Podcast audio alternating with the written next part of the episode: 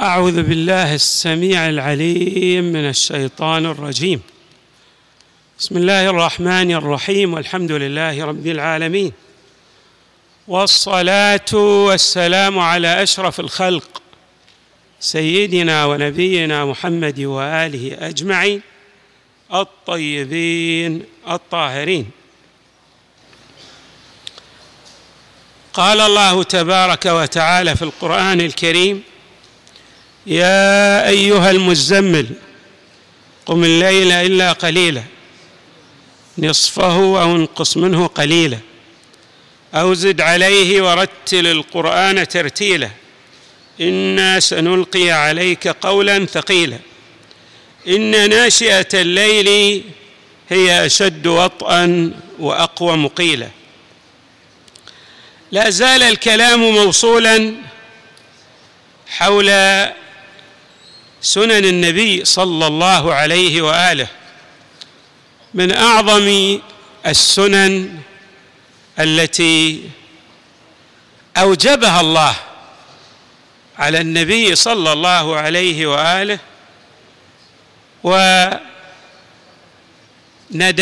إلى أمته قيام الليل، فكان صلى الله عليه وآله يقوم الليل بأمر الله تعالى كما تلونا في سورة المزمل. وقد جاءت الروايات للحض والحث على هذه السنة العظيمة والتي لها آثار كبيرة تنعكس على الإنسان المؤمن في عالمي الدنيا والآخرة. مما جاء في هذا الشأن ما ورد عنه صلى الله عليه وآله: خيركم من أطاب الكلام وأطعم الطعام وصلى بالليل والناس نيام، بمعنى أن الأفضل منكم والأقرب إلى الله تبارك وتعالى من اتصف بهذه الصفات الأولى: إطابة الكلام، بمعنى أن الكلمات التي تصدر عنه تكون كلمات طيبة موزونة لا يجرح غير غيره بكلماته. وأيضا هو من المنفقين في سبيل الله، بالخصوص في إطعام الطعام. وقد جاءت الروايات الكثيرة في استحباب إطعام الطعام للناس جميعا، بل حتى لعالم الحيوان أيضا. أي لا يكفي للإنسان أن يكون جوادا، بل عليه أن يتصف بهذا الكرم والسخاء بالمعنى الخاص، ألا وهو إطعام الطعام للناس. وفي عصرنا يتأتى للمؤمن أن يستن بهذه السنة من خلال بذل الطعام للفقراء، أما بذبح الذبائح وإيصالها إلى الجمعيات، أو أيضا الاتفاق مع بعض المطابخ والمطاعم لتقديم الطعام للفقراء والمعوزين أو لأبناء السبيل. وأيضا يقول صلى الله عليه وآله: وصلى بالليل والناس نيام. أكثر الناس طبعا في الليل، بالخصوص الثلث الأخير من الليل الذي أكدت عليه الروايات، ينامون. إن كان في هذه الأيام يمكن الناس أكثرهم يسهرون، فإذا قرب الفجر ينامون تاركين الصلاة الواجبة. أيضا إمامنا أمير المؤمنين عليه السلام أبان ما لهذه السنة النبوية من عظم التأثير، فقال عليه السلام: قيام الليل مصحة للبدن ومرضاة للرب عز وجل، وتعرض للرحمة، وتمسك بأخلاق النبيين، أي أن هذا الخلق هو سجية، خلق للأنبياء بأجمعهم، ولكن أكد على وجوبه في شأن المصطفى صلى الله عليه وآله لكونه أفضل الأنبياء والمرسلين. ويقول إمامنا الصادق عليه السلام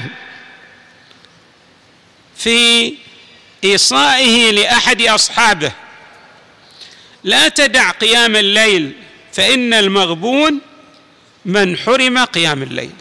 الشخص الذي يتعرض للغبن ليس هو الشخص الذي يخسر صفقة في التجارة، وإنما الشخص الذي تفوته صلاة الليل.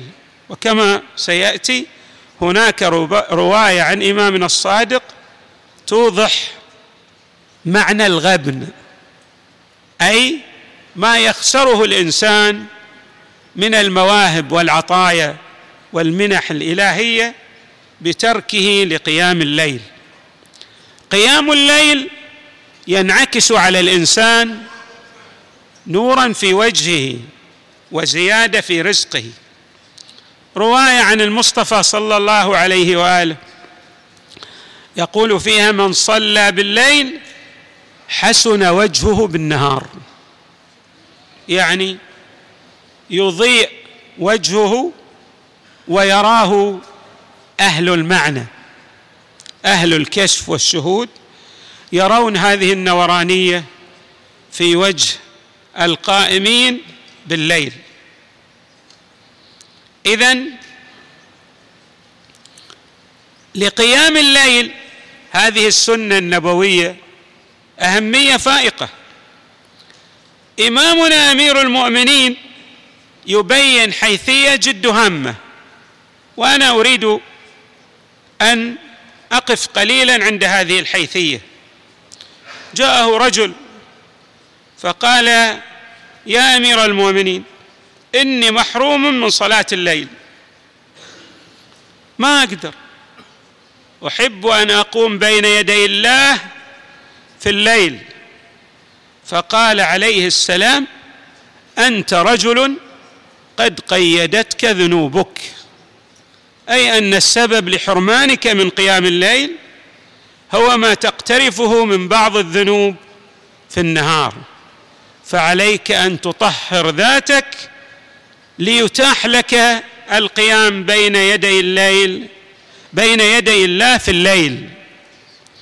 وقد أكدت الروايات على هذا المعنى بأن الإنسان ينبغي له إذا آوى إلى فراشه أن يأتي ببعض الأذكار ليوفق لقيام الليل، ومنها الاستغفار وتسبيح الصديقة الزهراء عليها السلام، وأيضا الإتيان ببعض السور والآيات التي ورد لمن آوى إلى فراشه استحباب أن يقرأ هذه السور والآيات ليتاح له أن يطهر نفسه ويزكي ذاته، فيحصل على التوفيق الإلهي لقيام الليل. وهذا من المجربات، إنسان إذا ابتلاه الله باقتراف بعض الذنوب نهاراً عليه أن يكثر من الاستغفار ليلاً ليوفق للقيام بين يدي الله. إمامنا الصادق عليه السلام أيضاً يشير إلى هذا المعنى، يقول عليه السلام: إن الرجل لا يكذب الكذبة ويحرم بها صلاة الليل، فإذا حرم من صلاة الليل حرم بها من الرزق أيضا. هناك بعض الأرزاق المادية والمعنوية تترتب على بعض المندوبات والمستحبات، عطايا. وقد ورد، أشرت ذات مرة إلى أن المؤمن يعطى بعض العطايا والمنح الإلهية في نسله، ويست وتستمر هذه العطايا إلى ألف سنة مقبلة، إلى ألف سنة مقبلة إذا أدمن المؤمن على بعض المستحبات. يعني الله يرزقه بعض العلماء من ذريته، بعض الصالحين، ويكون الثواب الجزيل والأجر الجميل يرجع إلى ذلك الجد الذي كان نعم يقوم ببعض الأعمال الصالحة. إذن لأهمية صلاة الليل ماذا؟ هذه الأهمية انعكاس كبير على شخصية الإنسان. وبالرغم من من أن الإمام أمير المؤمنين لا يتصور أحد أنه يترك صلاة الليل، ولكن النبي صلى الله عليه وآله كان يؤكد على إمامنا أمير المؤمنين بأهمية قيام الليل بين يدي الله. وما ذلك إلا لتبيان إياك أعني واسمعي يا جارة. يقول صلى الله عليه وآله موصٍ لعلي عليه السلام: يا علي وعليك بصلاة الليل، يا علي وعليك بصلاة الليل، يا علي وعليك بصلاة الليل. لماذا هذا التأكيد؟